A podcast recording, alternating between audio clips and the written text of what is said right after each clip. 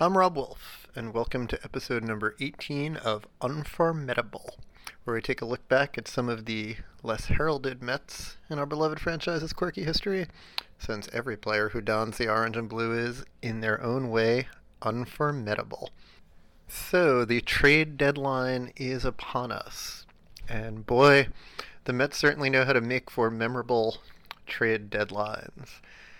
Now, you know, because the franchise is so memorable and the trade's so memorable, that doesn't necessarily make for great unformidable candidates, because your Victor Zambranos and Scott Kazmirs and Rick Ownby and Tom Seaver and Keith Hernandez, and these are all just names etched in Met lore to an extent, and perhaps we've created some new ones this week. Perhaps Anthony Kay or Simeon Woods Richardson will be on that list someday. I mean, don't get me wrong, I actually thought that was a good trade in a vacuum, but of course trades aren't made in a vacuum. They're made on Major League rosters, and it does seem like the Mets are... Sometimes it feels like Brody just likes to do things just to do things, which is a little alarming, but we'll see how it all plays out. Before I even start, just as I was starting this podcast, I found out we traded Vargi. I mean, selling him for Straw would not be a bad move to me, and any vacuum whatsoever, but it should be an interesting couple of days. But for the context of this podcast, we don't know who those future unformidable Mets are that might be being made and brought to the franchise or sent away from the franchise as we speak or over the next couple of days. So, as I said, I felt like a lot of the trade deadline players were very memorable. And even if they didn't have long Met careers, sometimes that just makes them very memorable that they're in a notable trade. So for this week, I just decided to focus on a Met who was traded to the Mets and away from the Mets, and in fact was traded 8 times in his Major League Baseball career. Today we're going to look back at a memorable 1+ season Met, Mr. Willie Montañez, who, though he was not specifically traded at the trade deadline, as far as I can see, I know the trade deadline has kind of moved and fluctuated, but no June 15th or July 31st or August 31st trades in his ledger. But boy, was he moved in some interesting trades involving some prominent names and some Hall of Famers, and in fact, in what you could argue is the most famous or notable trade in Major League Baseball history. So away we go and look at the journey of Willie Montañez in his Major League career before and until he got to the New York Mets. So Willie Montañez was born in Catano, Puerto Rico, where he was originally drafted by the St. Louis Cardinals in 1965 as an amateur. He spent 1 season with the Florida Rookie League Cardinals, and he was selected by the California Angels in the 1965 Rule 5 Draft. So, memo to myself, I want to ask our minor league team from Complex to Queens, or let's just start Googling away and find out exactly how the Rule 5 draft works, because I didn't think... I assume the rules have changed, because I thought you were not eligible for that after 1 year in an organization as a 17-year-old. But hey, that's how it worked in Willie Montañez's day, it would appear. So he was drafted by the California Angels, and he made his Major League debut with them at the age of 18. He appeared in their 1966 season opener as a pinch runner. He did not get in a bat at the game. He just pinch ran. He appeared in 8 games, mostly as a pinch runner. Did record 2 at-bats as a California Angel, striking out in each of them. He did steal a base, though. And I guess the Angels, that aspect of the Rule 5 draft apparently still worked the same way, because they sent him down and had to return him to the Cardinals organization on May 5th of 1966. And he actually wouldn't return to the major leagues until 1970, so it's a fascinating back of the baseball card, 1966, 1970. So he played in the Cardinals org, moving up slowly. His numbers were... okay, not dramatic. I know you're not supposed to scout the stat line, but that's all I really have right now at this point. I couldn't find any late 60s Willie Montañez scouting reports. The numbers were solid, but he was also way below league average. Again, he made his Major League debut at 18, so he's in, Double-A at age 20. So I'm presuming he was still a prospect with some promise or, some possibility of promise. and on October 7th, 1969, the St. Louis Cardinals made a trade that did not involve Willie Montañez quite yet. You may have heard of this trade. The St. Louis Cardinals traded Tim McCarver, Joe Hoerner, Byron Browne, and Curt Flood to the Philadelphia Phillies for Dick Allen, Jerry Johnson, and Cookie Rojas, just after the season ended in October of 1969. Curt Flood, citing the team's poor record, the dilapidated Connie Mack Stadium, and his fear of belligerent and racist fans in Philadelphia, decided he didn't want to report to Philadelphia, didn't want to, quote him, pick up 12 years of my life and move to another city. So Curt Flood refused to report in the trade, and baseball history was about to be made. Flood met with Players Union head Marvin Miller, who informed him the union was prepared to fund a lawsuit if he wanted, so Flood wrote to then-Commissioner Bowie Kuhn, demanded to be declared a free agent. And that's probably, I understand that might be a more interesting story, but it's not a Met story, so can't go too far down that road. But it was a case that went to the Supreme Court, Flood v. Kuhn, 407 U.S. 258, for you lawyers and site checkers out there. My office job is at a law firm, so I could pull that sucker up, and maybe I have, but don't tell the people in my office.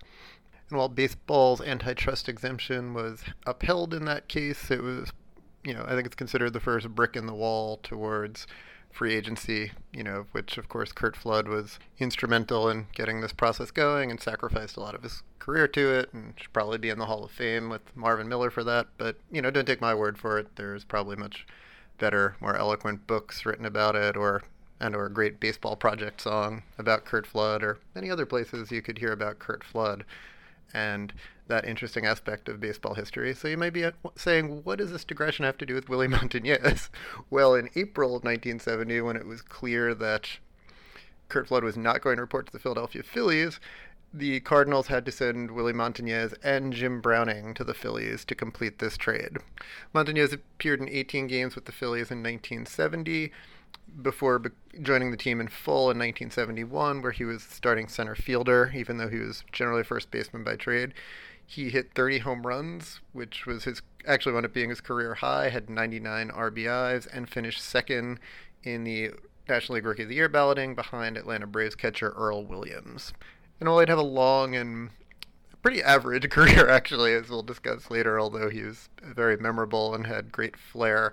That would actually wind up being his best season that rookie year. He had a 798 OPS, so 124 OPS plus, and finished, as we said, second in the Rookie of the Year balloting, and actually really, I think he had a 1.9 WAR according to Baseball Reference, which was the highest he'd recorded in a single season in his career, although he was steadily average. He was with the Phillies until May of 1975, eventually moving to his natural position of first base in 73, where he stayed for the remainder of his career.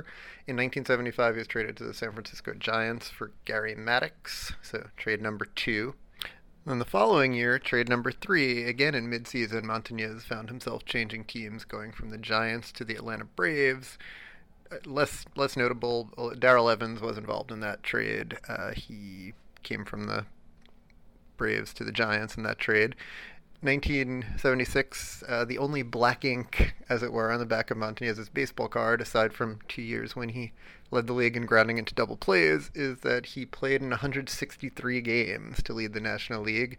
Thanks to the timing of the trade, he had played 60 games for the Giants, and he got in 103 for the Braves. So it's a pretty unbeatable, unless you get one of those cool one-game playoffs, it's hard to beat the 163 games played.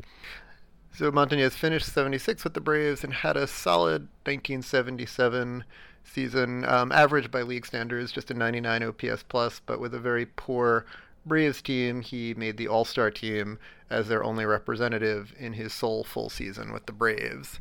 So after 1977, for the fourth of 8 times, Willie Montañez was about to be traded. Now, can you guess a team that might have interest in a veteran presence who appeared on an All-Star team and had a notable name in Major League Baseball, even if he might be heading towards the downside of his career and might not be worth trading for? If you said the New York Mets, well, you've been paying attention. On December 8th, 1977, Willie Montañez was part of a four-team, I believe, 11-player trade. If I tried to break down the whole trade to you, that's more time than I'm allotted for this silly little podcast. So just to note some big names in the trade, the Texas Rangers sent Bert Blyleven to the Pirates, the Mets sent John Matlack to the Rangers, and John Milner to the Pirates. That seems like a lot to give up there. And the Mets acquired Willie Montañez from the Braves and also acquired Tom Grieve from the Texas Rangers in that trade. Oh wait, 12 players. The Mets got the infamous player to be named later, who wound up being Ken Henderson, who came over in spring training. So there you go. 4 teams, 12 players. Trade number 4 in the career of Willie Montañez. Geez, no wonder Curt Flood, imagine getting traded 8 times in your career and having to move that many times. And people wonder why you would maybe object to the reserve clause and want some say in where you go in life. And people get angry at free agency. But anyway, different podcast, different subject. So Willie Montañez really spent 1 season plus with the Mets, but he was pretty memorable, and people's Met memories of him seem very positive. It's kind of just before my time. The first year I really remember is 1979, and even that's a little tangential. But yeah, then of course these things were true of him throughout his career, but you know, just focusing on the Mets, of course, 1978 was a very dark, bleak season. The franchise was still reeling from trading away the franchise, Tom Seaver in 1977, John Matlack leaving in the end of 77, another piece of that 73 NL champion team. So while Montañez had a very Willie Montañez-y 1978 with the Mets, and that to say he's just a very standard 17 homers, 96 RBIs, 712 OPS, 102 OPS plus. So pretty league average production at first base. But Willie Montañez achieved average production with flair and with style. He was very flashy first baseman. Flashy sounds loaded. Let's say with style and panache. He fielded his position and he hit and he was memorable. Willie Montañez was doing the snatch catch long before Ricky Henderson on foul pop-ups. He had a great style. When he would catch the ball at first after recording an out, he would kind of make the switch behind his back. He would pass the ball behind his back before flipping it back to the pitcher. And he had a very notable pre-at-bat routine, and especially home run trot. When he'd walk up to the plate, he would flip the bat in his hands, kind of vertically. You can find video of it on YouTube 3 or 4 times. He had very deliberate to take his position at the plate. And when he would hit a home run, he had a very notable home run trot. He would slow, as he approached each base, he would slow down a lot and do a little crow hop, almost like jumping on the base. Sometimes put his hand on his helmet, not quite the Edwin Encarnacion parrot, but also very cool. Then he'd kind of speed up and repeat the process, jumping on every base, and then he would really walk those last 20 feet down the third base line to home plate to cross the plate. So again, in my opinion, for a franchise in dire need of anything positive or anything memorable, this colorful style and his joie de vivre was a really welcome tonic. And I've actually found it interesting that the Met memories I could find and the family that I have who watched the Mets in the 70s had just nothing but fond, delightful memories of that style and panache of Willie Montañez, and again seem to remember him more fondly than his numbers might dictate they should. I found that particularly interesting because, I don't know, I just picture in today's day and age the Mike Francesa's bawling and moaning, just showing up the team, and just the probably racially tinged hatred he would get for any kind of style or any kind of styling that he did. So maybe that was out there, or maybe the players just settled that between the lines by throwing at each other and giving each other concussions. I don't know, but the memories I could find of Willie Montañez were very positive and appreciative of that joy. And in fact, a great video I'm going to tweet out on YouTube, the Mets in 1978 booked the San Diego Chicken to come out to Shea Stadium. I have a little problem with that personally. I mean, when you have the greatest mascot in the world, why are you bringing in an outsider to perform? But one highlight of that appearance was the Chicken. He came out of the Mets dugout and just did a Willie Montañez impression, from flipping the bat to walking up to home plate to mocking hitting a home run and mocking the Willie Montañez walk around the bases. And if you can look up a Willie Montañez home run trot and then look up the Chicken doing it, it's very impressive. Damn that Chicken. Unfortunately, 1979 was very sub-average for Willie Montañez. He played 109 games with the Mets. He only hit 5 homers, 47 RBIs, batted .234. It's actually some of the worst numbers he had over a season or a part of a season. So on August 12th, 1979, Willie Montañez was on the move again in a rare trade that really worked out well for the Mets, where, I guess not that rare, but, you know, at any rate, they traded Willie Montañez to the Texas Rangers for Ed Lynch and, let's face it, probable future unformidable candidate Mike Jorgensen. So, pretty couple of players who contributed a lot to the franchise for Willie Montañez. And Montañez would play only 3 more seasons for several more franchises. Again, he was traded 8 times in his career. The Met trade was trade number 5. He would go from the Rangers to the San Diego Padres in a trade that involved Gaylord Perry. He went from the Padres to the Montreal Expos for Tony Phillips and the immortal cash considerations. And coming full circle, he went from the Expos to the Pirates for John Milner, who was once traded for Willie Montañez, as we mentioned, 4 years earlier. Montañez's career numbers were pretty standard. He had a .275 average, .327 on-base percentage, .402 slugging, so .729 OPS, .102 OPS plus. Like I said, pretty average. His Met numbers are below those thanks to that crash and burn in 1979. He had a .665 OPS and an .87 OPS plus. Statistically, the only season worse than, his 79 portion with the Mets. He actually did really well with the Rangers when the Mets traded him to kind of balance out his 79 numbers. But the only place he really had worse career numbers than the Mets was his career denouement in Pittsburgh. But overall, he was just a consistently average baseball player. He appeared in 1,632 career games, and he recorded 1.7 career BWAR, according to Baseball Reference. And over 14 seasons in the big leagues, as I said, his WAR was almost never above or below 2.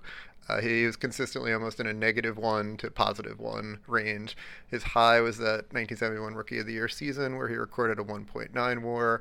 And he had a low of -0.8 in 1979 with the Mets and Rangers, -2 of that with the Mets. But again, he kind of finished off the season with a flourish in Texas once he left the Mets. Finishing with a flourish when you leave the Mets, who could imagine?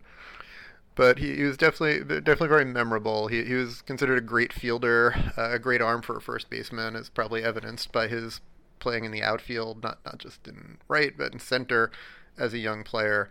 So his fielding numbers were good, but there are other mitigating factors. He had a mediocre eye, so on-base percentage wasn't great. Grounded into a lot of double plays. I mentioned that he led the league twice, so that probably, his counting stats probably are a little more positive-looking, although really not all that much more positive-looking than his more advanced numbers. But he did it with style and joy, so that's something to really appreciate, something that clearly made him unformidable. Willie Montañez is 71 today. Not today, I don't think it's his birthday, but he is 71 this year. He is healthy after a recent battle with cancer, and he makes frequent appearances at fan events. He made one for the Mets this year in April. I think he makes the most with the Phillies, where he probably did have the best seasons of his career. And one other final note that I thought was really cool is if you look at those career similarity scores on Baseball Reference, his highest career similarity score is with Hubie Brooks. So love to drop those random Met references. I mean, that's really what we're doing here writ large, isn't it, is random Met references. At any rate, we hope you liked shining a little light on the light-filled Willie Montañez. Thank you for listening to Unformidable. Please go to amazonavenue.com for more Mets-related content. You can follow Amazing Avenue on Facebook, Twitter, and Instagram. You can find this and all of our amazing pods wherever you get your podcasts. Apple, Google, Stitcher, Spotify. Please subscribe. Leave a review for us. It really helps. Original music by Bunga. I'm on Twitter at WolfRR, and you can also reach out to the show at Unformidable on Twitter. Thank you, and as always, let's go Mets.